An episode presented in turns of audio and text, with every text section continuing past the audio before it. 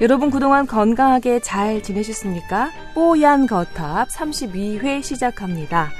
아, 식순에 따라서 등장인물 소개부터 해올리겠습니다. 한희진 교수님 나오셨고요. 예, 안녕하십니까. 예. 황희진입니다. 어느 소속인지는 본인이 또박또박 또 말씀해 주시면 또 관련자 여러분께서 또 흐뭇하게 들어주시겠죠? 예, 기회 주셔서 감사합니다. 인천 서구 신곡동에 위치한 가톨릭 관동대학교 국제성모병원 가정의학과에 있는 황희진입니다. 네. 반갑습니다. 그리고 조동찬 의학 전문 기자 나오셨습니다. 네, 안녕하십니까. 네. 오늘 어디 보자. 음, 어제는 안 드셨나 보네요? 예. 예. 저희가 또, 우리 또. 뭐 안, 그렇진 않습니다. 그렇진 않습니다. 약간, 아, 약간, 약간, 약간. 예, 예. 약간. 우리는 그런 거 치지 않기 때문에. 예, 그리고 저는 박수와 약간의 그 진행을 담당하고 있는 김소은 아나운서입니다. 어느새 12월이 됐네? 그렇죠. 네. 그럼 올해가 또 다 갔네, 벌써. 뭐 했나. 네. 회한이 밀려드는 그런 시점에 또 오늘 아마 이게 저녁쯤에 녹음을 하면 업로드가 될 텐데 지금 12월 2일이거든요. 비가 추적추적 내리고 있습니다. 겨울비가. 그리고 오늘 정말 이 비가 골- 추적추적 내리는 걸까요? 예, 그래서? 추적추적할 땐, 추적추적 비 내릴 땐 저는 공군에 있었는데, 방공포라는 부대에 있었는데, 추적 훈련을 해요.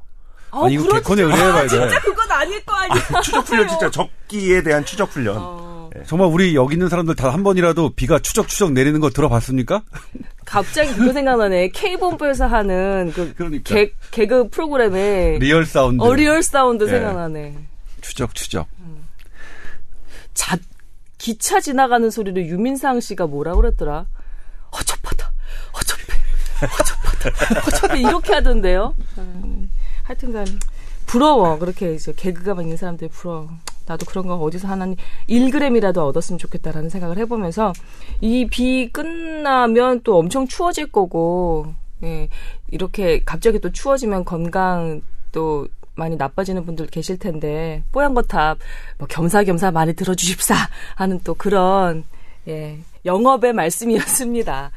자 뽀얀거탑 그 저희 질문 건강 관련한 질문 받고 있습니다. 또 아니, 어, 이번 주 질문하기 전에 지난주에 저희가 약속했던 게 있죠. 아, 카페인을 그- 끊으면 네. 손톱이 완전히 나았다 라는 부분에 대해서 공부를 해서 이제 답변을 드리겠다고 했는데 예, 예. 어떤 내용이었냐면 그러니까 손톱의 성분이 어, 음. 내가 뼈가 아니라 똑같냐 이렇게 여쭤봤었죠. 뼈가 아니라 머리카락 성분과 똑같습니다. 케라틴이 주성분이거든요. 음. 그러니까 이게 또 진화론적으로도 어, 설명이 되더라고요. 거예요? 단백질? 예. 그러니까 피부 어. 세포와 똑같은데 어. 필요한 부분에 특수하게 보호하기 위해서 머리에는 이제 머리카락 형태로 이제 피부 세포의 단백질이 변형한 것이고 네. 손 손과 발톱에는 이렇게 그 이런 손톱 발톱처럼 음. 이런 식으로 변형한 것이라고 되어 있는데 아무튼 케라틴입니다. 단백질로 되어 있고 성분을 보면 탄산 질황수 탄소가 제일 많고요. 50% 네. 정도 되고 산소가 한 22%, 그다음에 수- 그 질소,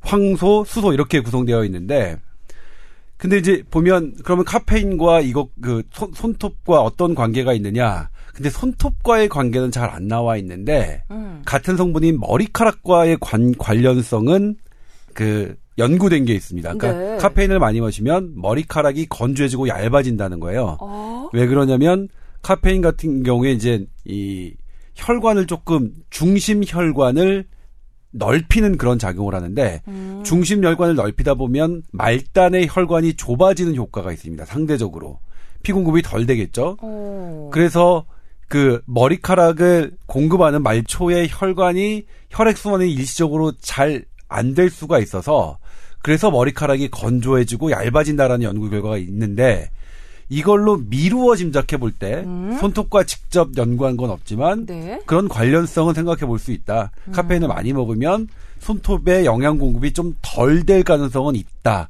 라는 정도까지는 말씀드릴 수 있을 것 같아요. 중심부의 혈관을 확장시키면 연관지어서 말초혈관까지 피가 쫙쫙 도는 게 아니라 말초혈관은 오히려 피가 좀 덜 간다고 놀랐네요. 상대적으로 압력이 떨어지는 거죠. 어. 상대적으로. 그러면 이거 카페인하고 모발의 관련성 조금 전에 말씀하셨는데 카페인 많이 섭취하면 그 두피에 있는 말초 혈관까지 피가 잘 안 돌아서 탈모에까지 영향을 줄 수도 있다. 이렇게까지 갈 수도 있나요? 아니요, 탈모까지는 안 나왔어요. 아우. 네, 탈모까지는 이렇게 언- 열심히 얘기했는데 그렇게 단박에 끊어버리면 나는 뭐가 돼요? 아, 제가 연구한 게 아니라서요. 아, 여튼 근데 대단하시다. 어떻게 그걸 또 잊지 않고 또 찾아오셨대요? 아니 뭐. 약속을 했으니까 약속을 음. 했으니까 예. 교수님 뭐 얹으실 어, 말씀 없으세요?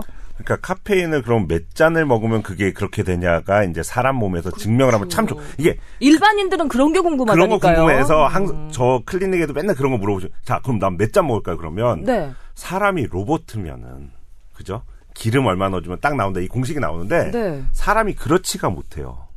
몸무게 따라서 이렇게 뭐 좀 하지 같은 않을까요? 몸무게라도 이 사람의 지방, 근육, 뼈 이거에 따라서 비율이 달라지기 때문에 이게 수용성이냐 지용성이냐 이런 거에 따라서 분포가 또 달라지기 때문에 그게 안 돼요. 교수님 질문. 네. 이제 조금 있다가 저희가 그 오늘의 주제 얘기할 때 그 주제가 이제 연말이다 보니까 음주 관련이거든요. 네. 그런데 이 알코올 관련해서는 뭐 분해 효소가 얼마나 돼서 뭐 애초에 뭐 술을 잘 마실 사람 못 마실 사람 정해져 있다는 거 저희가 이렇게 뭐 상식적으로 알고 알죠. 있는데 예. 카페인 관련해서는 그런 연구가 전혀 없나요? 어떤 사람은 카페인 많이 섭취해도 뭐 괜찮은 사람, 어떤 사람은 저처럼 카페인 조금만 먹어도 심장이 벌렁벌렁거리고 밤에 잠이 안 오는 사람. 그거는 리셉터의 차이라서 아니 카페인도 분해 요소가 있더라고요. 예, 있죠. 분해 요소가 아? 있어서 그 카페인을 잘 분해하는 사람과 분해하지 않는 사람을 나눠서 한 연구들이 있어요. 음. 그러니까 어 우리가 오후에 그러니까 하루에 네 잔 정도 커피를 마셔도 전혀 수면에 지장을 받지 않는 사람이 있는가 잠자기 하면 직전에 커피 뭐 투샷으로 먹는 사람들도 있어요. 저도 밤 10시, 11시 돼도 커피 마시거든요. 아 이런 무딘 사람 같으니라고. 예, 어렸을 때부터 술잘 먹는 사람이 카페인도 잘 섭취하나요? 그건 아, 그 아니 또 그건. 아니에요. 예, 다르니까. 내가 근데 뭐가 되나 이렇게까지 얘기했는데. 그냥 순수한 순수한 몸인 거고요. 네. 예, 우리는 이제 좀 그러니까 더러워진 몸이라고. 그런데 이제 아침에 커피를 한 잔만 마셔도 저녁에 잠을 못 자는 분들이 있는데 여기 있습니다. 저. 예, 그럴 경우에 이제 네. 카페인의 부작용, 이를테면 수면을 수면을 지연시켜서 음. 나의 수면 패턴을 망가뜨리고 네. 그래서 숙면을 못 취하게 해서 숙면 못 취하면 혈당 올라가고 혈압 올라가고 예. 비만해집니다. 음. 이런 합병증이 많이 생기는 분들이 그렇게 커피에 예민한 분들 음. 한 잔만 뭐 마셔도 잠을 못 이루는 분들이거든요. 그러니까 그런 분들은 커피의 효과를 느끼기 위해서 억지로 참아가면서 커피를 마실 이유가 전혀 없습니다. 그러니까 내 몸에 안 받으면 한 네. 잔 마셨는데 막 두 잔 마시면 벌벌 떨리고 이러면 네. 굳이 마실 필요가 없고 커피가 별로 무딘 분들 이런 분들은 컵 카페인은 금방 내가 잘 분해를 하니까 음. 커피가 갖고 있는 항산화 물질의 효과를 좀 느낄 수 있겠죠. 누릴 수 있으시겠죠. 항산화 효과까지 나옵니까 지금? 그런 분들은 그 커피를 좀 드셔도 되는데 말씀드리지만 커피는 그렇게 항암 물질, 암을 막아주는 물질 여러 것 여러 가지들이 있다는 게 밝혀졌지만 세계 보건기구 산하 국제 아, 암 연구소에는 이 비급 이 비군 발암 물질로 등재돼 있는 발암 물질이기도 합니다. 네, 제가 다시 좀 정리를 해드리자면 지금 항산화 효과 말씀하신 거는 커피에 관련된 거고 카페인 자체가 항산화 물질은 아닌 거죠. 예, 그렇죠, 네, 그렇죠. 제가 예 바로 잡아드리고요. 아 우리가 지금 손톱 케라틴 단백질 얘기하다가 카페인 얘기하다가 지금 커피 효과까지 왔어요. 종횡무진이죠. 자 저희가 이렇습니다. 뽀얀 거탑입니다, 여러분. 자 고마워요. 예, 아무튼 그리고 지난주에 댓글 많이 달아주셔서 참 감사하더라고요. 누가 나, 단 나도? 봤다니까. 우리 범인 찾읍시다. 제가 그 정직하게 말씀드릴 건데 제가 다시 영업을 하지는 않았어요. 뭐 야 가가지고 댓글 하나만 달아줘. 야 이번에 달아주면 내가 점심 한번 쏜다 이런 거 저는 없었거든요. 아, 저는 솔직히 말씀드리면 한 명한테는 영업했습니다. 아 진짜 여기 있었구만. 제발 댓글 좀 달아달라고. 네 교수님 제자분들한테 한번 이렇게 쫙 한번 하셨나요? 아니요, 저는 창피해서 그것까지는 못하고요. 이제 잘 들었다고 이제 그 메시지 오잖아요. 예. 문자라든지 카카오톡 온 사람한테 이 사람아 댓글에다 남겨 이렇게 그 해줘. 말로 이러지 마. 증거를 남겨, 증거를. 그건 좀 했죠. 예, 아, 두 분의 영업의 효과로 제가 예, 알겠습니다. 고마워요. 진행자가 하지 못하는 부분을 또 출연자가 또 해주시네요. 인센티브 줘야 되는 거 아닙니까, 이 PD님? 옆에 지금 있거든요. 이승훈 이승훈? 기자가. 이승훈 PD님. 연말에 지 혼자만이 인기 술 있어? 한번 이렇게 좀 하지 않으시겠어요? 저야 뭐 잘 못하니까. 어, 아니, 근데 이승훈 PD 지난번에 엘리베이터에서 봤는데, 응, 응, 응. 회사에 연예인들이 오잖아요. 네. 어, 연예인들 다 알아요. 이 사람이 모르는 사람이 어딨어요. 진짜 그건 부럽더라. 이제 사회 각계가층에 여기 우리 권지훈 기자 나와 있는데, 우리는 방송국에 와봤자 연예인들하고 얘기 한 번 할 때 있냐? 정말 우리한테 행운인 거, 이제 여기 아나운서분들하고 가끔 얘기하는 거 정도가 우리의 최선인데, 어. 얘는 달라, 이승훈 PD는. 와 표정이 진짜 막 어, 예, 리얼한데요. PD 시험이 제일 어렵잖아요. 권지용 그런가요? 기자. 지금 그 얘기 나온 김에 우리 인사하시죠. 저희가 SBS가 연말 인사가 나면서 저희 담당했던 기자가 바뀌어서 임찬종 기자에서 권지용 기자로 바뀌었습니다. 인사 한마디 하시죠. 네, 안녕하세요. 저는 임찬종 기자 후임으로 팟캐스트 코디를 맡게 된 권지윤 기자라고 합니다. 앞으로 종종 찾아뵙고 전에 무슨 부서에 있었죠? 제가 시민사회부 법조팀에 있었습니다. 법조팀에서 기억나는 기사 뭐 하셨던 기사 있으면 말씀해주세요. 와. 뭐 그래야 뭐 듣는 분들이 아 어떤 아, 기사를 예. 하신 분이구나 알 거 아니에요. 그- 그렇죠? 제가 어제 쓴 기사가 뭘 썼는지 기억을 잘 못하겠더라고요. 그래서 기자들이 하도 기사를 많이 쓰니까 그 여러분 그냥 네이버에 검색하시면 아니 검색- 김승현 회장님이 이렇게 뭐 할 때 그거 그거는 다른 기자가 찬종이었나? 예, 그 아니 그래서 아, 많이 후배. 기자한테 관심이 없어. 예 관심 없어요. 남, 남자 기자들한테 관심 없어요. 제가 다음에 황우진 교수님 죄송합니다. 저희가 좀 이러네요. 네. 예, 하- 여튼 앞으로 잘 부탁드리겠습니다. 네, 그리고 권지윤 기자 제가 말씀드릴 게 있는데요. 임찬종 기자 수태 출연하셨습니다. 아, 그런가요? 예, 뽀얀거탑에 출연을 많이 하셨거든요. 아. 앞으로 의학 관련해서 건강 관련해서 그냥 오시면 돼요. 네, 제가 궁금한 거 있을 때 찾아오겠습니다. 아, 이렇게 사람이 진지하게 받아주니까 제가 어떻게 어떻게 뭐 몸, 어디에 몸둘 바를 모르겠어요. 네, 알겠습니다. 근데 좋다 좋기는 저희 그 골룸 여기 녹음하는 방에 이게 기술 담당하시는 분들이 불을 몇 개 뺐어요 오늘. 그래서 정말 골방 같아졌어요. 약간 침침하기도 하고 밖에 비는 추적추적 내리는데 권지윤 기자 나와서 저렇게 정석으로 받아주니까 제가 뭐랄까 저도 약간 분위기를 바꿔야 될 것 같은데. 저 상당히 진지한 사람이라서요, 제가. 음. 앞으로도 계속 진지하도록. 야, 내 보도국에서 내 별명이 조진지야. 어, 아닌 것 같은데요. 네. 절대 아닌 것 같은데 아닌데. 예. 자, 뽀얀 거탑 여러분께서 듣고 계시고요. 아, 저희 그 건강 관련한 사연과 질문 받고 있습니다. 그 어느 미디어보다 훨씬 더 친절하게 건강 관련한 질문들, 궁금증들 해결해 드리고 있거든요. 아, 일단 메일로 받고 있습니다. 그 댓글 다는 데는 이렇게 좀 긴 사연 올리기가 좀 어렵고 또 익명 보장 어렵잖아요.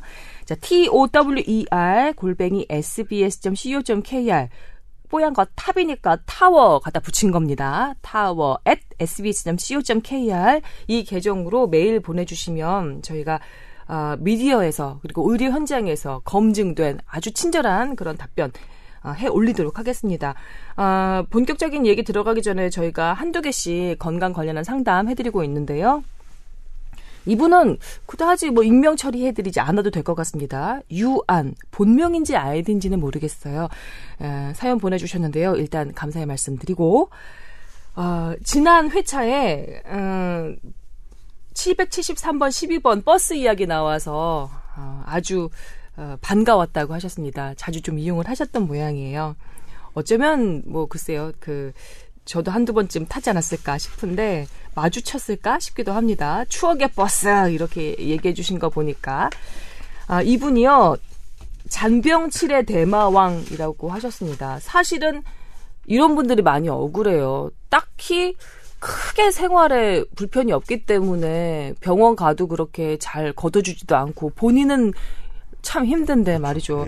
어, 예를 조금 들어 주셨는데 어느 날 아침에 일하는데 목이 진짜 완전히 쉬어버리고 또 일어나 보니 눈이나 입이 어, 퉁퉁 부었고 이게 무슨 뭐 알러지인지 뭔지 모르겠지만 또 어느 날 갑자기 보니까 피부 발진이라고 하고 병원 가 보니까 모낭종 2차 감염 전 들어보지도 못했어요. 어 이렇다고 하고 또 어느 날 갑자기 일어나 보니까 손가락 피부가 다 벗겨져 나가기 시작하고 직장 동료와 다 같이 먹었는데 혼자만 식중독 걸리고 뭐 이런 식이랍니다. 병원에 가도 원인을 알려주기보다는 나타난 증상만 치료하고 그냥 보내고 평생 이렇게 잔병을 달고 살아야 하는지 궁금해 답답한 마음에 문의드립니다. 라고 하셨어요. 저, 근데 사실 저는 이분한테 강력하게 감정이입이 되는 게 저도 약간 이과거든요. 저도 고등학교 때까지 그리고 학교 다닐 때까지 이런 사람이 안 믿어지시겠지만 이따만한 등치에 그죠? 안 믿어지시겠지만 아니, 왜꼭 시험 보기 혼자 전날은 목이 아파서 열이 나서 시험 못 본 게 이렇게 뭐라 그러지? 음. 이렇게 익스큐즈가 된다는 말 쓰잖아요. 네. 그랬던 사람이었는데 양해가 되고 막 그래요. 예, 그렇죠. 뭐, 아유, 너 아팠으니까 못 받겠지라고 그런 것들이 있는 사람들이 있죠. 근데 이제 이거를 접근하는 방법은 결국은 이제 면역력을 늘리자. 라는 얘기들을 하면서 이제 면역력이 좋은 뭐뭐뭐들을 다 추천들은 하시는데 그럼 교수님이 고등학교 이후에는 몸이 건강해진 비결을 알려주시면 되겠네요. 시험을 안 봤죠. 예. 예. 학교를 졸업하니까 인턴 때 그렇게 잠을 못 자는데 한 번도 안 아팠고요. 아니 그런데 이분이 여기 중간에 어떻게 쓰셨냐면 이분이 지금 전혀 스트레스 상황이 아니라는 거예요. 별로 일상에서 스트레스를 안 받으신대요. 그래서 면역력을 높이면 스트레스 받지 말라 뭐 이런 얘기도 이분한테 별로 안 통하는 거예요. 그러니까 스트레스라는 게 개인차가 되게 심한데, 에이? 네, 개인차가 되게 심한데 네. 정말 주구장창 스트레스를 많이 받으시는 분들은 음. 여쭤보면 스트레스 많이 받으세요 그러면 한결같이 하는 얘기가 다들 그렇게 살죠라고 얘기를 해요. 무디게 반응하는 네, 그 사람은 거예요? 정말 너무 많이 스트레스를 받은 거예요. 근데 팔자가 진짜 좋았던 이제 곱게 늙으신 아주머니들은 네. 요만한 스트레스에 세상이 다 넘어갈 것처럼 나 정말 스트레스 많이 받는다 그러면 뭐 뭔데요? 그때 우리 개가 짖어요. 뭐 이런 식의 아, 그게- 고- 공주 예, 그게 좀. 달라요. 그래서 이거를 스트레스를 그렇게 평가하시는 데는 좀 문제가 있을 것 같고 아, 그 스트레스는 그냥 절대 평가가 아닌 거네요. 아닌 거죠. 이제 교수님 말씀에 한좀 얹자면. 그건 이제 병식이라고 하거든요. 예? 내- 병식. 병을 알아듣는 알아는- 인식, 병에 대한 아. 자기의 인식. 그러니까 내가 아픈 것에 대한 인식인데 네. 그러니까 내가 어떤 팔목이 아픈데 음. 아픈 걸 예민하게 느끼는 사람이 있고 네. 많이 진행되는데도 덜 아픈 거라고 느끼는 사람이 있습니다. 어. 근데 효과도 달라요. 그럴 경우에는 약을 썼을 때 네. 예민하게 느끼는 사람이 치료 효과도 훨씬 더 잘 받으리고요. 음. 둔하게 느끼시는 분들이 치료 효과도 훨씬 더 덜 나타나는데 이게 정신적인 상황에서는 더 크게 작용합니다. 극명한 예로 우울증 환자 같은 경우에는 네. 우울증 증세가 되게 심할 때 항상 얼굴에 웃는 표정을 짓습니다. 그게 무슨 말이에요? 그러니까 본인이 네. 실제로 우울하지만 우울한 걸 인식하지 않고 네. 그냥 웃어야 된다고 생각해서 밖으로 표정이 그렇게 나타나는 거죠. 혹시 가면 우울증이라고 얘기되는 그런 건가요? 아니요, 옛날에 가면 김, 우- 김나영 씨가 무슨 예능 프로그램에 나와서 본인 네. 막 웃고 다니고 했는데 사실은 우울증 검사를 해보니까 지수가 상당히 위험하게 나왔다. 네. 그러면서 의사 선생님께서 가면 우울증이다 이렇게 얘기해 주셨다고 한 그걸 적이 가면 있는데. 우울증이라고 하진 않고 그냥 저희는 그냥 모르겠어요. 그 선생님이 어떤 타입으로 설명해 음. 주시는지 모르겠지만 그냥 우울증이 그냥 전형적인 증세고. 아 그래요? 그러니까 저희가 학생 때 저희 정신과 교수님께서 환자를 설명하시면서 하는 건데 어떤 할머니였어. 늘 웃고 다니시는 할머니였는데 네. 그 할머니가 화를 내기 시작했어요. 주변 사람들에게. 아들이 오자 막 화를 내서 너 왜 이제 왔어? 막 화를 내고 하니까 교수님 아 태어날 때가 됐다. 퇴원 이렇게 시키셨거든요. 오히려 이렇게- 화를 내니까 퇴원할 예. 때가 됐다고 그러니까 판단을 본인이 하나요? 정신적인 문제에 대해서는 어. 본인이 괜찮다고 해서 괜, 괜찮은 게 아닐 수 있죠. 지금 황 교수님께서 말씀하신 대로. 네. 그러니까 그게 일반 병에도 그런데 이런 스트레스나 우울증이나 이런 부분은 그러니까 조금 더 객관적인 평가가 좀 필요한 부분이 있을 거라고 생각이 들어요. 그러니까 그래요? 네. 네, 황 교수님 말씀도 본인이 스트레스가 전혀 없는 상황이라고 말씀하셨지만 이 스트레스가 정말 있는지 없는지는 조금 전문가에게 평가를 받아보시는 게 좋을 것 같다는 말씀 같아 말씀인 거죠. 전문가 오. 평가 전에 그냥 간단한 설문지만 해봐도 네. 내가 모르고 있던 나 자신을 발견하는 분들도 되게 많아요. 그냥 스트레스 질문지, 뭐 스트레스 척도 측정 뭐 이런 식으로 찾아보시면 한 스물 몇 개짜리 문제들이 있거든요. 네. 체크해 보면 그런가 그런가 어 그런가 하면 점수 따져보면 엄청 나오는 분들이 꽤 있어요.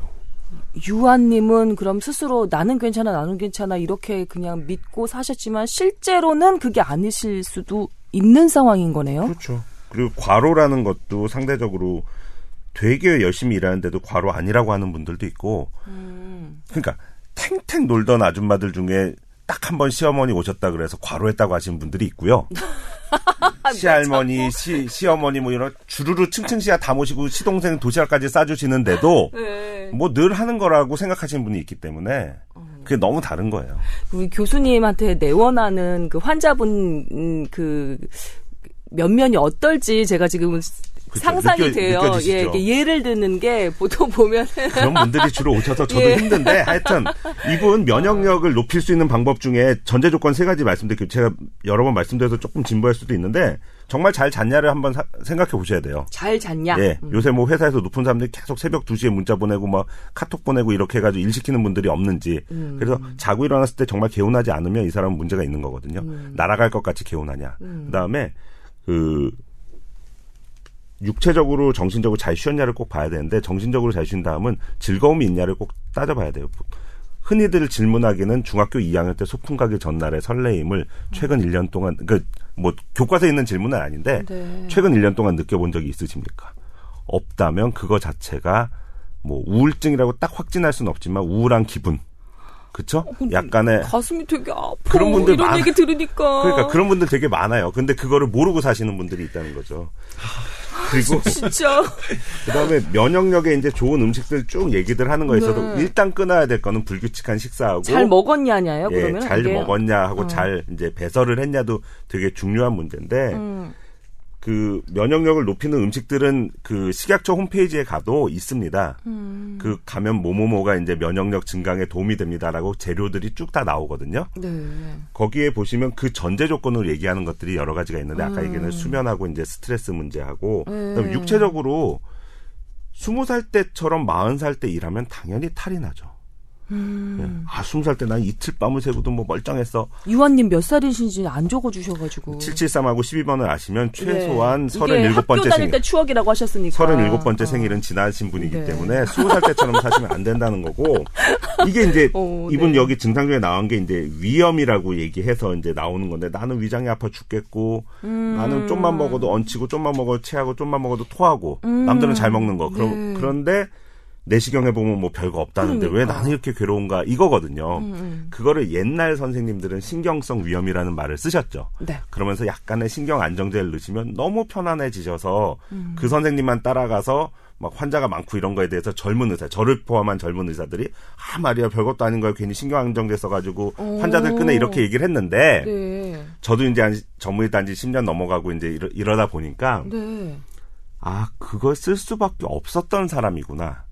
아. 그러니까 이거가 결국은 스트레스와 우울과 불안과 짜증과 기타 등등이 내재되어 있는 것을 음. 애써 모른 척하지 말고 그거를 드러내놓고 좋아지게 할 수 있는 방법 중에 하나로서 음. 그러니까 정말 정신 질환 그런 신경계 질환이 있어서 드시는 분의 용량의 한 8분의 1, 음. 16분의 1 정도만 써도 금방 좋아지거든요.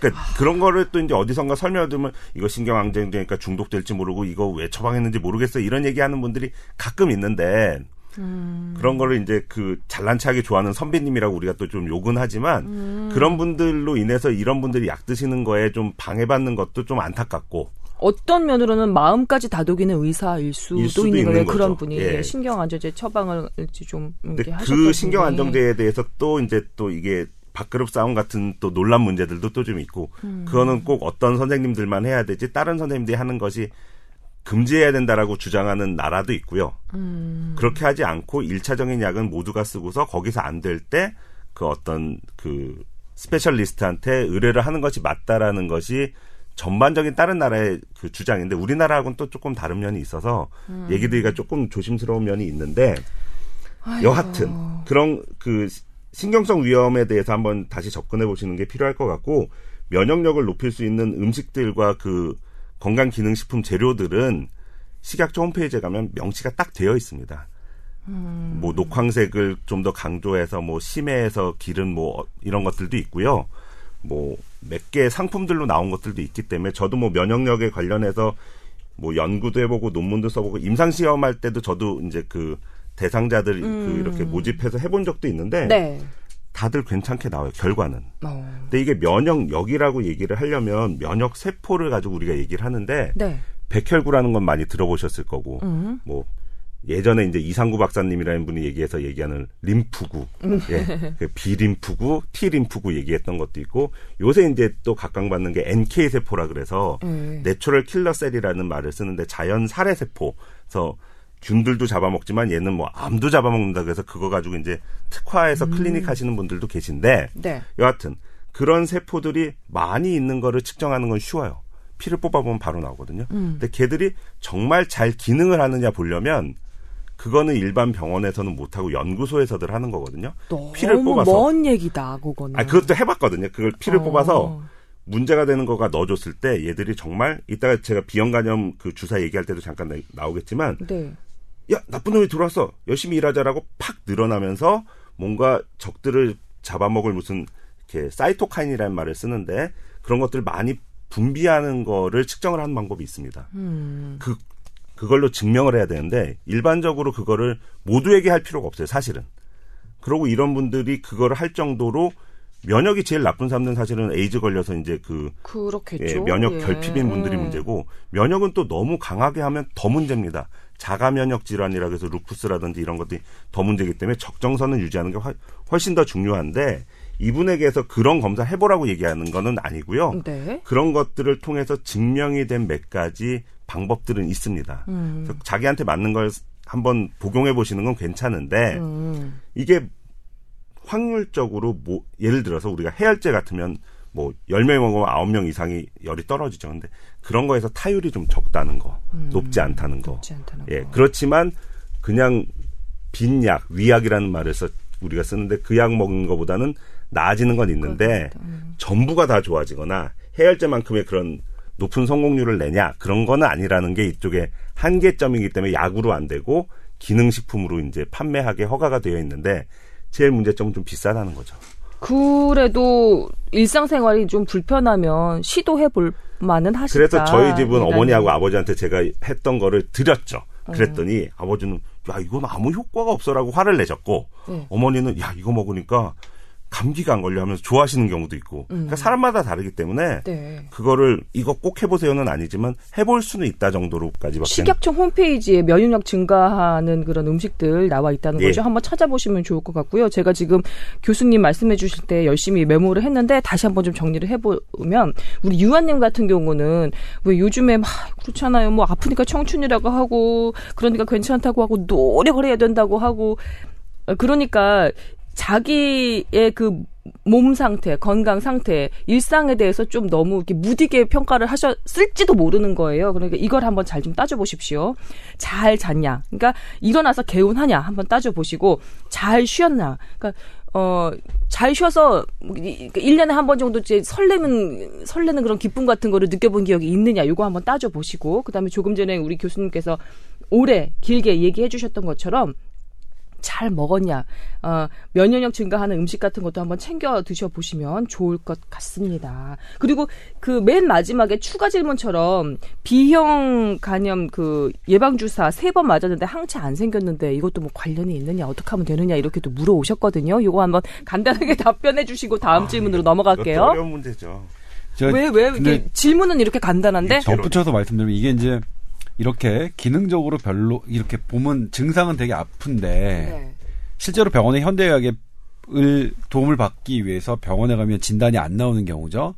이런 경우 대부분 이제 그동안 현대의학의 선생님들은 스트레스성이다라는 말로 말, 말씀하셨는데 음. 그게 이제 틀린 말은 아닙니다. 전 대부분 맞을 거라고 생각하는데 네. 이 이런 경우에 있어서 접근하는 방법이 이제 또 하나의 방법이 있, 그러니까 이- 또 하나의 방법이 있는데 첫 번째 방법이 이제 그 황 교수님께서 말씀하신 면역학적으로 이걸 들여다보는 부분이 있고요. 네. 또 하나가 이제 통합의학이라는 부분에서 들여다보는 건 기능의학이라는 말도 예, 쓰고 통합 기능의학인데 네.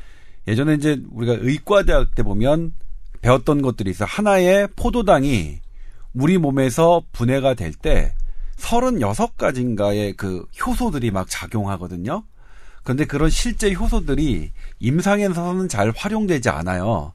그런데 이런 이런 기능이 있는 이렇게 문제가 있는 분들에게 어 그런 효소들 중에 어떤 게 부족한가를 검사를 해봐요. 음. 검사를 해봤더니 어떤 특정한 부분이 효소가 딱 부족한 부분이 나오면 그 부분에 대해서 그 효소를 그 보강할 수 있는 음식을 아주 다량 아주 다량 이렇게 그 처방하는 그런 요법들이 있는데 제가 이제 경험한 거는 이 여기에 처음에 우리나라에서 하셨던 분들이 그 신경외과 전문의 선생님들이 좀 많이 관여를 하셨어요. 음. 그래서 제가 이제 신경외과 학회를 가서 이제 들었는데 그 선생님들 말씀 들으면 이런 부분 암 환자들 같은 경우에도 이런 그 어떤 소화불량이나 이런 것들이 있는데 그런 경우에도 어떤 특정한 효소가 떨어져 있는 경우가 있는데 그 효소를 보강하는 음식을 그 막 처방했더니 그런 증세가 많이 나아지더라 이런 말씀들을 학교장에서 발표를 하셨는데 아무튼 그런 부분하고 이거는 이제 아직 정론으로 정론이라고 생각하기엔 아직 이른 감이 있어서 제가 뭐 대놓고 그런 게 해보시라 해보시라고 말씀드리기는 되게 어려운데 그런 쪽에 관여하는 그런 의원들이 좀 병원들도 있거든요. 그러니까 내 몸은 아픈데 뭐 서울대병원 가면 진단이 안 나오는 그런 경우에 그러니까 접근하는 또 다른 방법이 하나 있다라는 것 정도는 좀 말씀을 드리고 싶어서 지금 말씀을 드립니다. 듣고 난 다음에 질문이 좀 떠올랐는데 말이죠. 포도당 수화에 관련하는 여러 효소 중에 하나가 모자라서 그런 문제가 생기는 경우가 있다고 얘기를 꺼낸 사람이 신경외과 학회에 저 참석하신 분들이란 말이에요. 아니요, 아니요. 이제 아니에요? 우리나라에서 그러니까 이게 아니에요? 미국에서는 예. 생리학, 생화학을 전공하셨던 분들이 처음에 주창을 하셨고 아, 그다음에 여러 나라에서 이제 임상 의사들이 참석하기 시작한 거예요. 음. 근데 우리나라에서는 저기 전라도에서 병원을 하시던 신경외과 한 선생님께서 그 미국 학회에 가셨다가 너무 그게 인상적이셨나 봐요. 아. 그래서 그분이 우리나라에서는 그걸 도입해서 먼저 이제 학회에서 발표를 하시고 아. 뭐 이래 이래서 그런 거거든요. 애초에 연구는 예. 미국 생리학 그 연구 생리학, 생화학 그 생화 학자들, 그러니까 기초 하셨고, 의학자들이 먼저 아 어, 그리고 제기한 이거를 거고, 예, 보고서는 인상 깊게 가, 저기 해서 이렇게 우리나라에 저- 도입하신 도입한 사람이 신경외과 의사 네, 분이셨고 예, 아, 신경외과 선생님도 계시고 잠깐 헷갈렸어요. 예. 어, 도대체 신경외과랑 예, 소아 그- 효소랑 무슨 상관이지? 그리고 통합이랑 의학이랑 기능의학이랑 여기서 어떻게 연결이 되는 거지? 음, 그러니까 그걸 그랬어요. 배워오신 선생님들이 여럿이 음. 계신데 그 최 원장님이 이제 그쪽에서 병원도 크게 하시고 학회도 지금 음. 이끌고 계시고 저도 뭐 그분 강의도 들었고 그분 강의한 다음에 강의도 해보고 이제 여러 번 아, 해봤는데? 예. 상당히 그러니까 모든 병을 그걸로 고친다 그건 아닌데 네. 그 정답을 찾지 못하고 여기저기 헤매는 분들에게 하나의 솔루션. 그러니까 처음부터 거기 가봐라 그건 아니에요. 분명한 건. 음. 그거에 항상 축사해 주실 때 오시는 분들이 늘 하신 얘기가 그래도 기본은 다시 한번 체크해 보지만 네. 그러니까 그것만 지탱하고 있다가 큰 병 놓쳐버리면 너무 골치 아프니까. 음. 그러니까 기본적인 걸 체크하고 났는데도 그러니까 정말 많이들 이런 분들 의외로 많거든요. 여기저기 다 가봤는데 너 괜찮다는데 너 왜 그러니라고 이제 혼나는 분들. 그런 분들이라면 그런 접근을 한 번 정도 체크를 해보면 그것도 다 나오는 건 아니에요. 근데 정, 정말 일반이라고 너무 이렇게 뭔가 반대 방향으로 결과가 나오는 분들의 결과지를 뭐 300케이스, 1000케이스 이상 모으신 선생님들이 계시는 건 사실이거든요. 아, 그러니까 우리 뽀얀 거탑이 이래서 좋다니까요. 이게 면역력 얘기하고 뭐 스트레스성 질환 얘기하다가 지금 그, 어, 사람들이 아직은 그, 일반적으로 모르는 얘기들, NK세포 같은 거나 아니면 통합의학, 기능의학 같은 얘기까지 저희가 이게 한번 드- 드리는 거예요. 와. 그리고 항상 결론은 국영수 기본이다. 음미실과체. 요거는 도실체 그 다음- 음미. 아, 도실체 음미. 요거는, 예, 나중에, 예. 아유, 우리 유아님 사연 그, 그 해결하다 보니까 여러 가지로, 어, 다른 정보들도 알게 돼서 좋았던 것 같아요. 유아님, 한번 그 자기 몸을 한번. 과정 우리 안 했어요. 아, 맞다. 비용. 과정. 예방주사. 나는 여기서 진행하고 있는 거 맞나요? 여튼. 그래서 이렇게 한- 도와주시니 감사합니다. 예, 예, 교수님. 항체가 없다는 분이거든요. 그러니까 이분은 세 번을 맞았는데 네. 거기서부터 이제 조금 음 조금 우리가 짚고 넘어갈 것들이 있는데 음. 세 번을 정말 맞았는데 항체가 안 생기면 그 다음에 어떻게 해야 되냐에 대해서 이것도 감론을박이 있는 상태입니다. 그리고 조건에 따라 본인 조건에 따라서 좀 다릅니다. 음. 그리고 제가 몇 번 말씀드렸던 최상의 의학과 효율의 의학에서 또 다루는 점이 다르고요. 음, 네. 그러니까 항체는 지난번에도 한번 C형 간염 얘기하실 때 우리 기자님께서 말씀해 주셨지만 결국은 군인이 아무리 많더라도 저쪽에서 또 왕창 들어와 버리면 말짱 꽝이거든요. 음. 그러니까 바늘에 찔린 거하고 피를 넣어주는 거하고 완전히 다르다고 얘기하셨던 것처럼 갑자기 다나 의원 얘기 한 번더더 해드려야 될. 것 같은 또 그, 얘기가. 그 2탄이 또 나오셨으니까. 음. 근데 여하튼 예방주사에서 항체를 검사하는 게 두 가지 방법이 있습니다. 그러니까 양성, 음성만 해주는 검사가 있고요. 네. 그 항체 가라 그래서 쉽게 얘기하면 군인 숫자가 얼마나 되냐 를 음. 체크해 주는 그게 좀 더 비싸고 시간이 걸리죠. 네. 그런 방법이 있는데 그 군인 숫자가 몇 명이 되냐를 따졌을 때 10명은 넘어야 된다. 음. 라는 얘기인데 8명, 4명인 분들도 있고 제일 좋은 건 1000명이 넘어가면 그냥 그냥 양성 이렇게 딱 나오기도 하거든요. 음. 그 군인 숫자를 어느 정도 늘려주냐인데 10명이 안 되는 사람들 어떻게 할 것이냐. 음.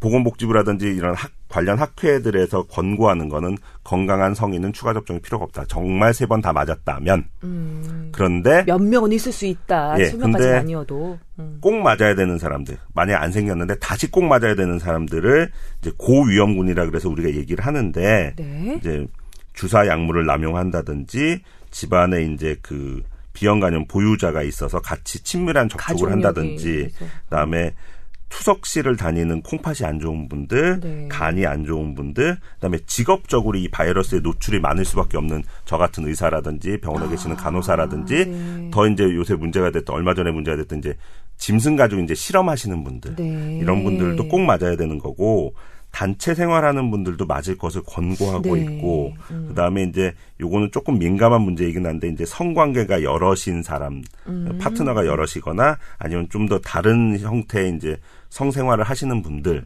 이런 분들은 조금 이제 네. 그런 게 필요하다라고 권고를 하고 있고요. 네. 하지만 기본적으로는 세 번 맞았으면 더 이상 더 추가 맞을 접종은 필요는 없다.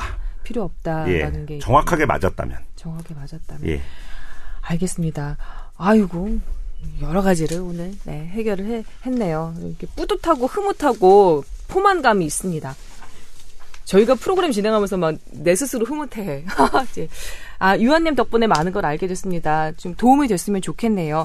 이 밖에도 많은 분들이 그 메일 보내주셨는데요. 시간 관계상 오늘은 이 유한님의 사연 그리고 연결된 여러 가지 얘기를 한 것으로 어, 그 사연 소개는 마감을 하도록 하겠습니다. 자, tower at sbs.co.kr 저희 건강 상담 해드리고 있습니다. 메일 계정 열어놓고 있으니까요. 아, 사연 많이 보내주시고요. 그리고 저희가 안 보는 것 같아도 늘 그렇게 애타게 기다리고 있습니다. 댓글들 예 한번 예 안 보는 것 같다니요. 저희 매번 매우 그, 그 애원하고 있는데요. 예. 저희는 비참하지 않아요. 예. 저희는 괜찮습니다. 많이 보내주세요. 것보다 구걸하는 게 나아요. 그럼요. 전 저희는 그런 과입니다. 예. 여러분 많이 많이 보내주시고 늘 그렇게 감사하게 기다리고 있다는 거 예. 잊지 말아주세요. 근데 일단 댓글에서 질문이 하나 있었어요. 대장 용종에 관한 질문이었는데 응. 댓글에서 있었거든요. 아. 대장 용종이 발견됐는데 어떻게 하느냐? 예, 대장 용종은 양성이니까 너무 걱정하실 건 없는데 우리나라에서는 암이 될 만한 그런 대장 용종이 좀 많은 편이에요. 그러니까 선종이라고 하는데 그, 그 비율이 한 90% 정도 된다고 해요. 그러니까 우리나라에서는 대장 용종이 발견되면 제거하는 게 맞습니다. 근데 크기가 커서 외래에서 제, 제거하기가 좀 위험한 경우에는 의사 선생님들이 판단하기에 입원해서 하자고 하시는 것도 있어요. 그럼 이제 용종을 제거한다면 어떻게 하느냐? 이게 이제 사실은 뭐 사이즈가 좀 다른데 뭐 3개 이상이거나 1cm보다 크거나 아니면 평평한 타입의 선종이면 3년 이내에 하는 거고요. 그렇지 않으면 5년 5년 있다가 해도 상관이 없는데 이게 이제 교과서에 나와 있는 가이드라인인데 실제로는 저는 어떻게 말씀드리냐면 용종이 이번에 발견됐다. 그것도 한 두세 개 발견됐다 그러면 다음에 한 번 더 해보셨으면 좋겠어요. 다, 다음에 없는 몇거년 있다가 1년. 1년 있다가요. 1년 있다가. 1년 있다가 확인해 봐서 괜찮으시면 없으면 그 다음에 한 5년 주기로 하시면 되니까 사라지기도 하나요? 용종이. 생겼다가? 띄, 띄고 나면 아. 아- 없어지죠.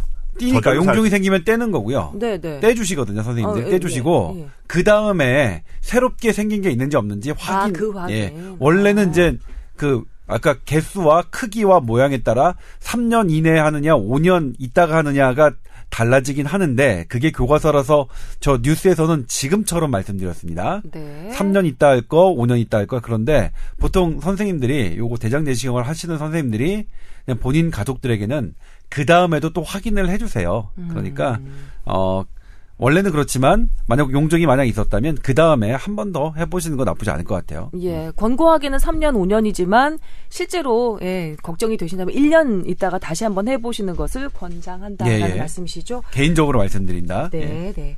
아유, 알겠습니다.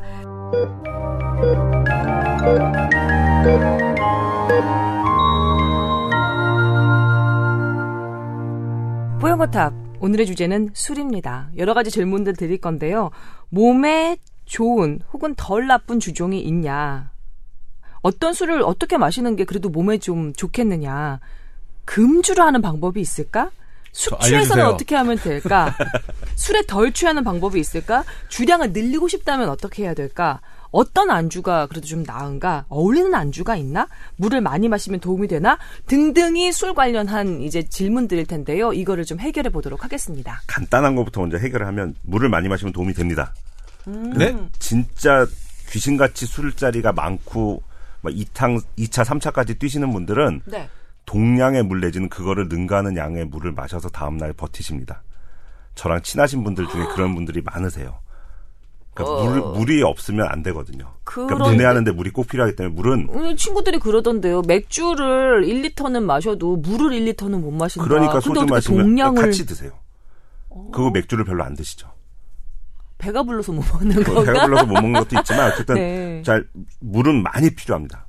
그게 꿀물이 됐던 뭐 녹차물이 됐던 그런 게 중요한 게 아니고 순수물 H2O 자체가 필요한 거기 때문에 물은 많이 드시면 도움이 되고요. 네. 어떤 안주가 좋을까 하고 이제 덜 취하는 법하고 결국 같은 얘기실 것 같은데 음. 술을 또 끝까지 버티시거나 다음날 새벽부터 열심히 일해야 되는 분들의 노하우 중에 하나는 네. 밥 먹기 전에 중국집에 들려서 꼭 중국집일 필요는 없지만 짜장밥이랑 짬뽕 국물을 한- 하나 다 먹고서 술자리 가기 시작하면 그러니까 맨속에 먹기 술을 먹기 시작하면 훨씬 그 다음 날 힘들고 괴롭고 분해도 느리다. 어. 그러니까 왜냐하면 거기에 분해를 알코올을 분해하는 거에 아까 말씀드린 H2O 물도 필요하지만 포도당도 필요하기 때문에. 그래서 술 먹고 빨리 깨려고 링겔 맞는 분들도 있지만 그거는 쉽게 얘기해서 병 주고 약 주고기 때문에 권장하는 건 아니고요. 포도당 링거를 맞아요. 맞으면 어. 맞는 방법이 있죠. 그렇게까지 하면서까지 해야 될까 싶지만 하여튼 아직까지는 이제 전근대적인 우리나라의 술 문화 때문에 어쩔 수 없이 그런 분들이 있기는 하다라는 얘기고요. 네. 그다음에 금주하는 방법은 금주 동맹이라는 게 있어서 그건 알코올 중독자 얘기지. 아이고 예. 무슨 얘기야 지금 알고, 금주 알코올 동맹? 중, 예. 아, 있습니다. 그, 그, 알코올 아. 중독자들을 치료하고 나서, 네. 그분들은 입원해서 치료하고 나서 자기들끼리 모여서 우리가 금주를 하자라는 그런 모임, 소모임을 통해서 그거를 유지하려고 되게 했었죠. 그러니까 우리가 생각하는, 어. 우리가 흔히 만나는 그런 정도 술 마시는 분들이 아니라, 실제로 치료적인 방법으로 금주 동맹을 라는 게 있죠. 쓴다는 예, AA라고 찾아보시면 있습니다. 그런 어머나. 것들 하는 방법도 있긴 네, 있다라는 거고. 우스개 얘기가 아니라 진짜로요. 있긴 있는데요. 그거는 이제 그냥 요거 들으실 정도 분들 아니고 좀 더 강력하신 분들 얘기니까 논외로 하시고 네. 주종 주종 덜 나쁜 주종이 있나요? 이게 이제 기자님은 아실 수도 있어요. 본인의 몸으로 임상을 하시기 때문에 아실 수도 있어요. 그때 그때 다르더라고요. 그때는 참 제가 한 3년 전까지는 맥주를 정말 좋아했어요. 음. 그 우리 뭐 흔하게 얘기하는 그런 아, 그럼 맥주 30대와 있잖아요. 40대가 좀 달라지는 건가요? 그런가요? 그때 참 맥주 좋았어요. 그래서 맥주를 싸놓고 한 캔씩 한 캔씩 집에서 마시는 그 재미가 저의 삶의 큰 부분이었는데 음. 한 3년 이후부터는 맥주는 전혀 안 당겨요.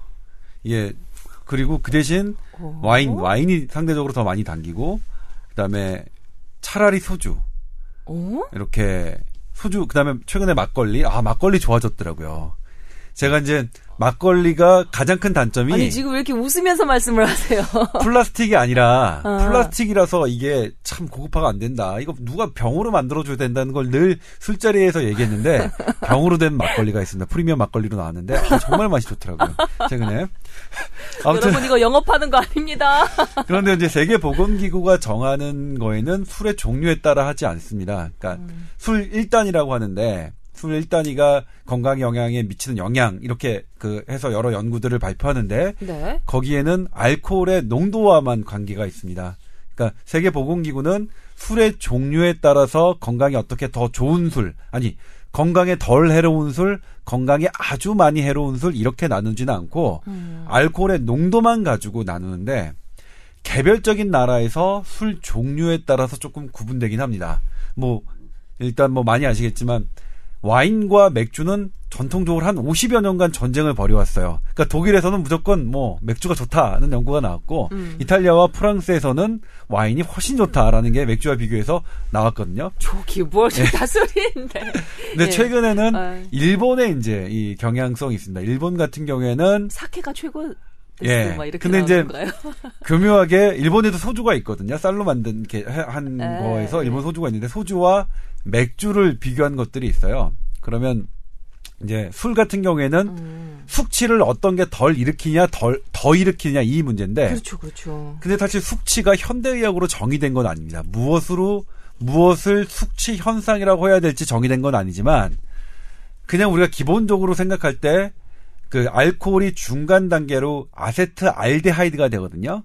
이 아세트 알데하이드가 그 혈관을 타고 혈액 주변에 이렇게 그 쌓입니다. 그러면 어떤 현상이 벌어지면 혈관의 투과성을 변화시켜요. 그래서 혈관 속에 있는 물질이 밖으로 많이 나옵니다. 세포 속으로. 음. 혈관 밖으로. 그래서 얼굴이 빨개지거든요. 술을 마시면. 음. 코도 빨개지고요. 손도 막 이렇게 따뜻해지고 이런, 이런고, 막, 그러니까 말단 부위는 따뜻해지는데 중심 체온은 내려가는 그런 아. 것들이 있는데 그게 두통도 유, 유발하면서 구토, 구역 이런 반응을 유발하거든요. 그러니까 음. 이런 아세트 알데하이드가 일으키는 증세를 숙취라고 한다면 이 숙취 숙취 증세가 술마다 동일한 알코올 농도를 했을 때 술의 종류보다 어떻게 다르냐 이런 부분들에 대해서 이제 각 개별적인 연구들이 있었죠. 네. 이 개별적인 연구들은 뭐 분명히 말씀드리지만 세계 보건기구에서는 받아들이지는 않고 있습니다만 아, 재미상 말씀드리자면 네. 일본에서 한 연구는 맥주가 좋다는 겁니다. 맥주에 글루시드라는 물질이 있어서 음. 맥, 동일한 알코올을 먹어도 소주에 비해서 그 알코올이 훨씬 더 잘 분해된다 라는 연구를 했어요. 음. 그러니까 일본은 그래서 대표적으로 맥주가 상당히 유명하잖아요. 아사히도 그렇죠. 있고 음. 그또 뭐죠? 삿포로도 있고 또그 기린. 아니 또 있잖아요. 뭐. 아주 쓴맛을 나, 나타내는 그 최근에 아주 많이 마셨던 그런 건데. 산토리. 그렇지, 그렇지. 어, 아, 술. 예. 어. 예. 그런데 나 왜 어떻게 알지? 예. 그런데 이제 유럽에서는 어떤 연구를 했냐면 이 이제 색깔 있는 술과 동양의 술은 좀 색깔이 없고 러시아 술도 색깔이 없잖아요. 네. 그리고 서양 양주나 버번이나 꼬냑이나 이런 것들은 색깔이 있잖아요. 네. 색깔이 없는 술과 색깔이 있는 술을 비교한 연구가 있어요. 그랬더니 어 색깔이 있는 술. 그러니까 일, 이를테면 러시아 술이 뭐죠? 보드카죠. 아, 보드카하고 버번하고 비교했는데 동, 같은 걸 마시고 그 1시간이나 2시간 정도 지난 다음에 체내 아세트 알데하이드의 농도를 측정했는데 네. 이 버번이 그 보드카에 비해서 최고 11배나 더 높게 아세트 알데하이드가 색깔이 진한 술이에요? 네. 어. 버번도 되게 뭐 그러니까 우리가 흔히 말하는 그냥 양주죠. 색깔이는 진한 어, 양주. 어. 그러면 사실 과실주들 있잖아요. 와인 같은 경우도 색이 엄청 진하잖아요. 네, 이 이승훈 피자가 그 버번은 옥수수로 주재료 해서 만든 그럼 이거 증류한 수술인가요? 아, 증류수. 그러니까 증류해서 만드는 양주인 거죠. 음. 아, 그러니까 술에 대해서 감, 잘, 그, 간단히 말씀드리면, 증류라는 건 뭐냐면 알코올의 농도를 높게 위, 높게 하기 위한 과정입니다. 자연적으로 우리가 알코올이 발생할 수 있는데, 그거는 13도나 14도를 넘을 수 없습니다. 그러니까 우리가 증류하지 않은 막걸리나 포도는, 그러니까 와인은 13도에서 14도를 넘을 수 없는 거죠. 그 이상이 되는 거는 반드시 증류, 그러니까 물을 빼내서 인위적으로 알코올을 농도를 높여야 됩니다. 그래 그래 이제 그래서 30도, 40도, 뭐 60도 정도까지의 그런 술이 나오는 거고요. 또 또 참고로 말씀드린다면 우리 불 붙는 술 있지 않습니까? 불 붙는 술은 알코올 도수가 50도가 넘어야 이게 불이 붙습니다. 그러니까 40도짜리는 불 붙지 않아요. 그러니까 일단 그, 진짜 예. 전문적이다.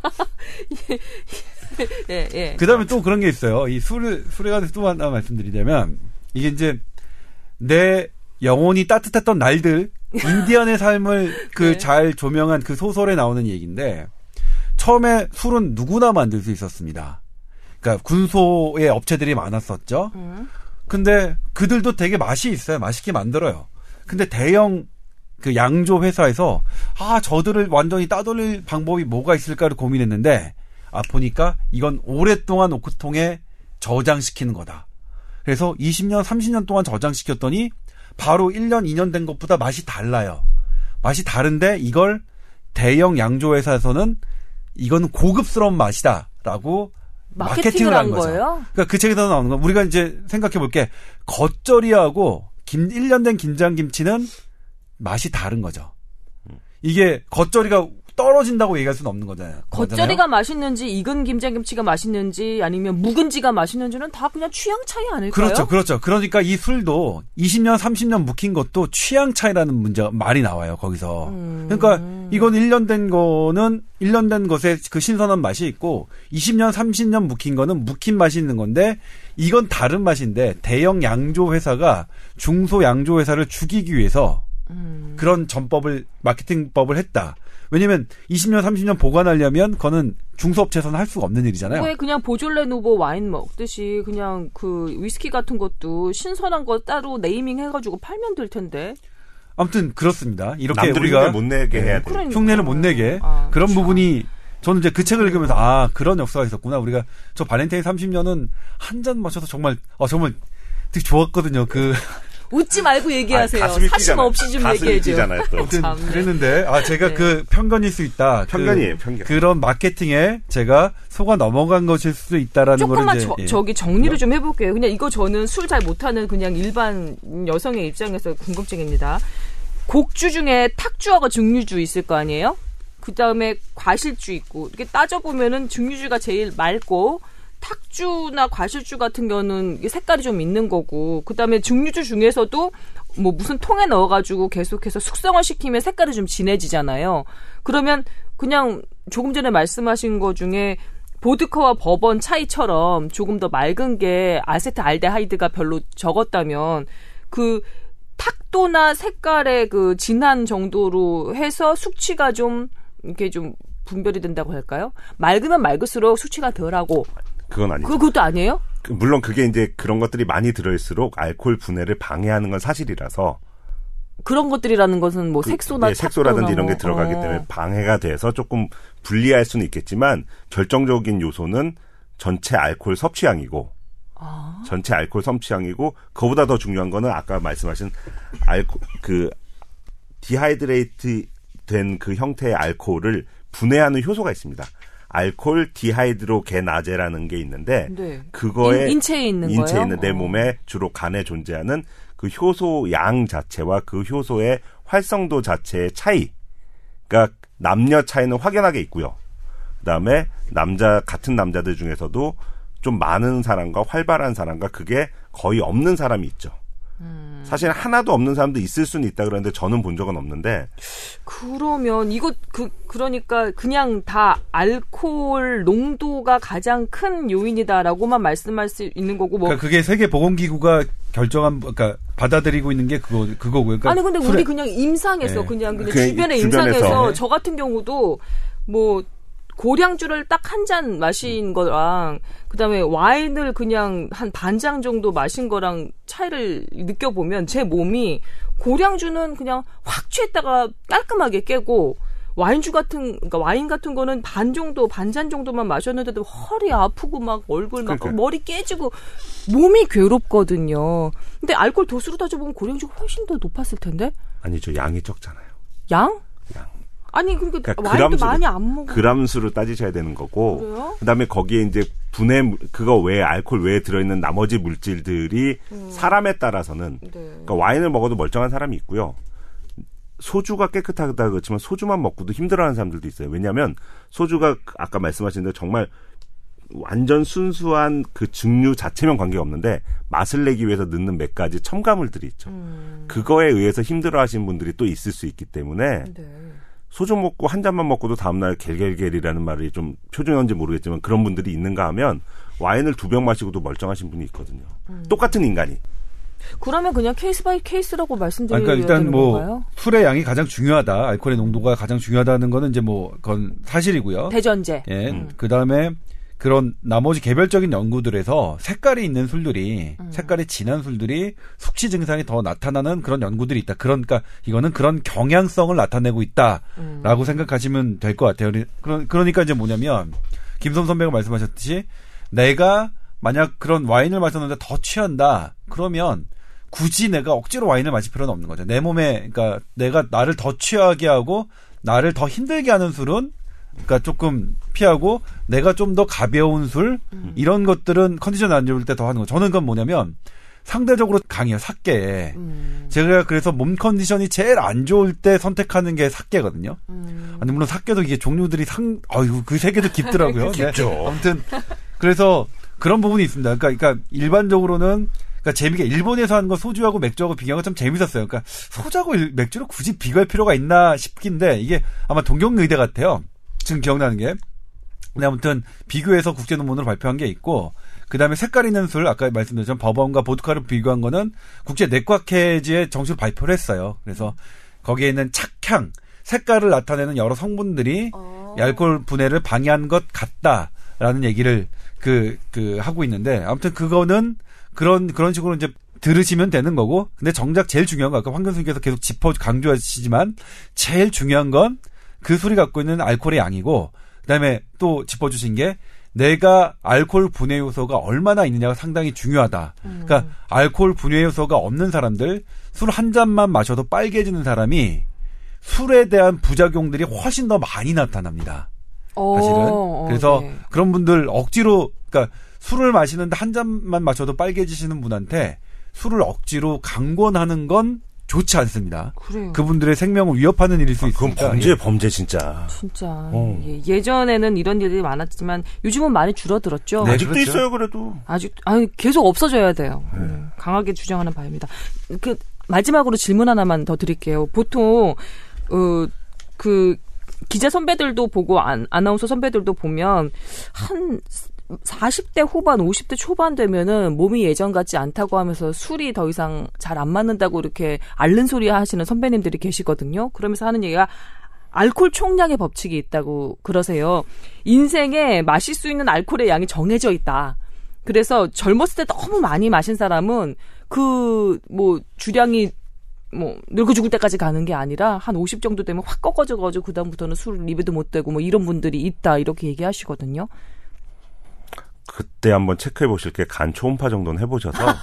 아 이거 웃으면 안 그러니까 되는데. 왜냐하면 간 세포라는 게 되게 웃긴 게 네. 간 세포가 뭐 2만 개가 있다는 둥 20만 개가 있다는 둥 얘기를 하는데 세포가 하루에도 12번씩 부서지죠. 오래되거나 낡거나 하여튼 고장난 것들은 부서지고 새로 생깁니다. 음. 근데 부서지는 건 각자 상황에 따라 너무 다르죠. 네. 술을 많이 마신다든지 뭐 바이러스에 감염됐다든지 이런 많이 부서지는 건데 네. 생기는 양이 비슷합니다. 대부분.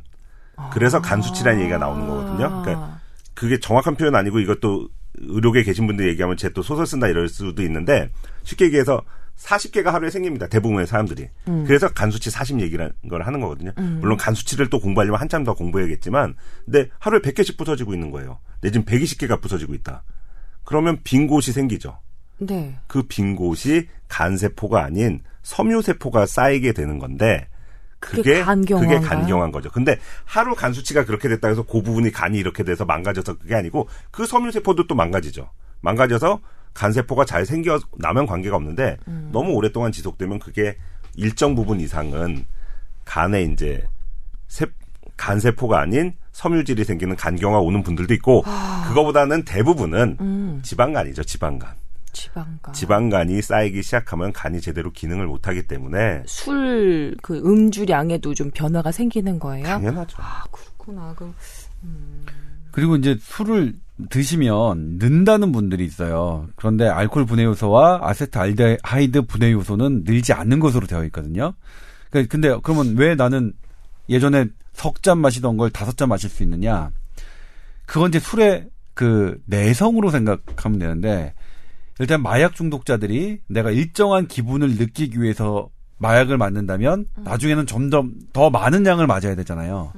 술도 그 마약과 비교한다면 예전 정도의 취기 그런 좋은 기분 좋음을 느끼기 위해서는 좀더더 많은 것 많은 양을 마셔야 되는 것 그 원리지 그 술을 내 몸에서 분해하고 하는 것들이 늘어나는 건 아닙니다. 그러니까 내가 술을 더 많이 늘어나는 것은 그게 그렇다고 해서 내 몸이 더 술에 더 강해졌다라는 거로 우리가 오인될 수 있는데 마약 중독자들도 그 마약의 피해가 훨씬 커지거든요. 그 양이 늘어나면 똑같습니다. 술도 그러니까 늘어나는 게 예전보다 더 술이 늘어났다는 건 그거는 좋은 사인이 아니라 정말 죄송하게도 음. 나쁜 사인이라는 거죠. 그래요. 그래서 무섭다. 예. 그 부분 한번 말씀드리고 싶고 그다음에 또 숙취 해소 어떤 게 좋으냐?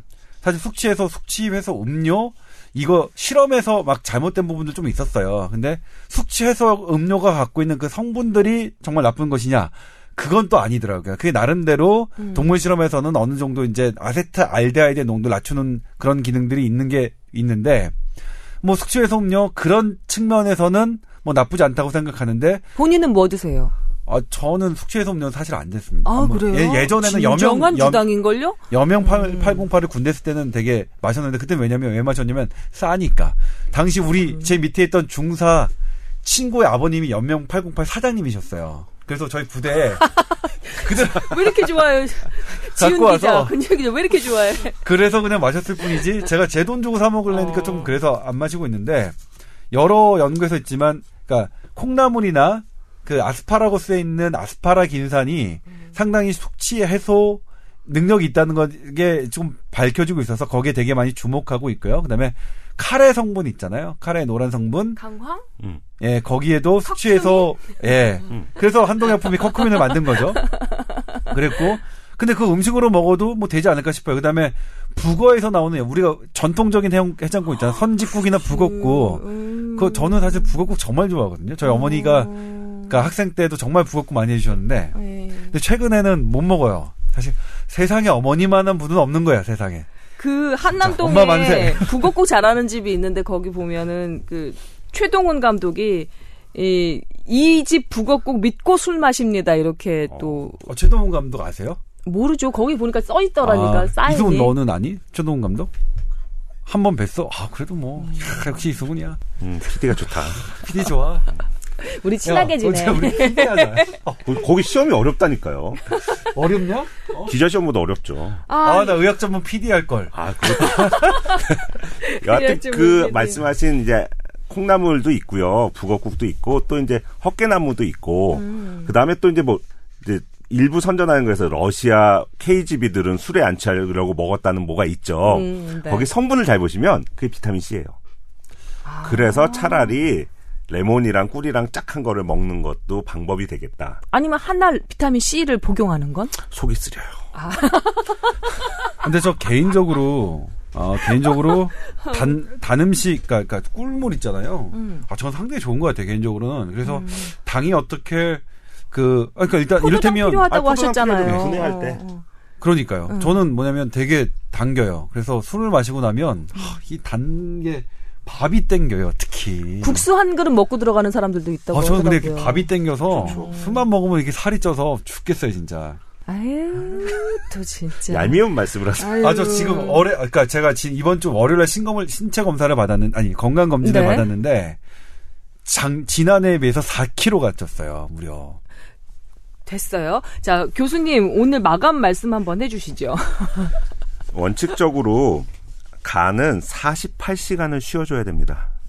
그러니까 어우, 오늘 되게 예, 좋은 말씀 맨 마지막에 이렇게 꺼내 놓으셨네. 막장, 막장과 그 다음 술의 첫 잔 사이에 48시간을 안 준다는 거는 네. 간에게 가혹행위, 아, 여러분 기억합시다. 예. 가장이라면 가족들에게 미안한 행위, 음, 그리고 그거를 강요하는 분들은 악마. 음, 거기까지로 마무리하겠습니다. 알겠습니다. 오늘 주옥 같은 말씀으로. 저는 마지막으로 뭐, 뭐 또? 무슨 얘기 하려고요? 그러니까 술은 뭐냐면 밥이 땡긴다고? 아니 아니요. 술은 정말 나쁘고 뇌세포를 파괴합니다. 그러니까 얼마 전에 우리 이제 보도가 됐는데 뭐 하루에 세네 잔 소주 세네 잔은 뇌졸중 예방 효과가 있다. 이렇게 보도가 됐는데 저는 그날 그게 잘못된 보도라는 거 연구 결과가 잘못된 도출됐다는 거 말씀드렸는데 그게 우리나라 다른 병원에 있는 교수님이 해당 저널에 이 논문은 잘못된 교- 논문을 도출했다고 이의를 제기했고 그 의견이 채택돼서 그 저널은 어, 이 지난호에 실었던 이 논문 같은 경우에는 그 결론이 잘못 도출했다고 해서 하는 사건도 있었습니다. 아무튼 음. 그러니까 술이 뇌졸중 예방 효과 있다, 머리에 좋다라는 거 아주 그러니까 지금 현대 의학이 갖고 있는 것과 넌 다른 배치되는 말 배치되는 아주. 음. 잘못된 사실이라서 술은 뇌를 파괴하는 거 맞는데 그렇게 그러니까 뭐냐면 어차피 파괴되는 걸 거면 절대로 술은 즐거움의 도구여야 된다. 그러니까 술을 먹다가 이를 진지한 얘기를 하거나 아니면 막 우울한 기분이 들거나 아니면 무슨 싸우려고 든, 든 그런 분위기가 되면 술은 멈춰야 된다.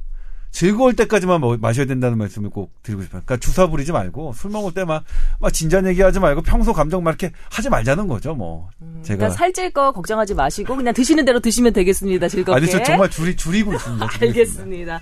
자, 오늘 술 관련한 이런저런 얘기 한번 해봤습니다. 예, 연말 연시에 건강 챙기시면서 특히 간을 위해서 48시간 동안 텀을 둬서라도 예, 좀 드셨으면 좋겠습니다. 자, 오늘 뽀얀 거탑 여기서 마무리할까요? 박수 치면서 마무리하도록 하겠습니다. 여러분 감사합니다. 수고하셨습니다.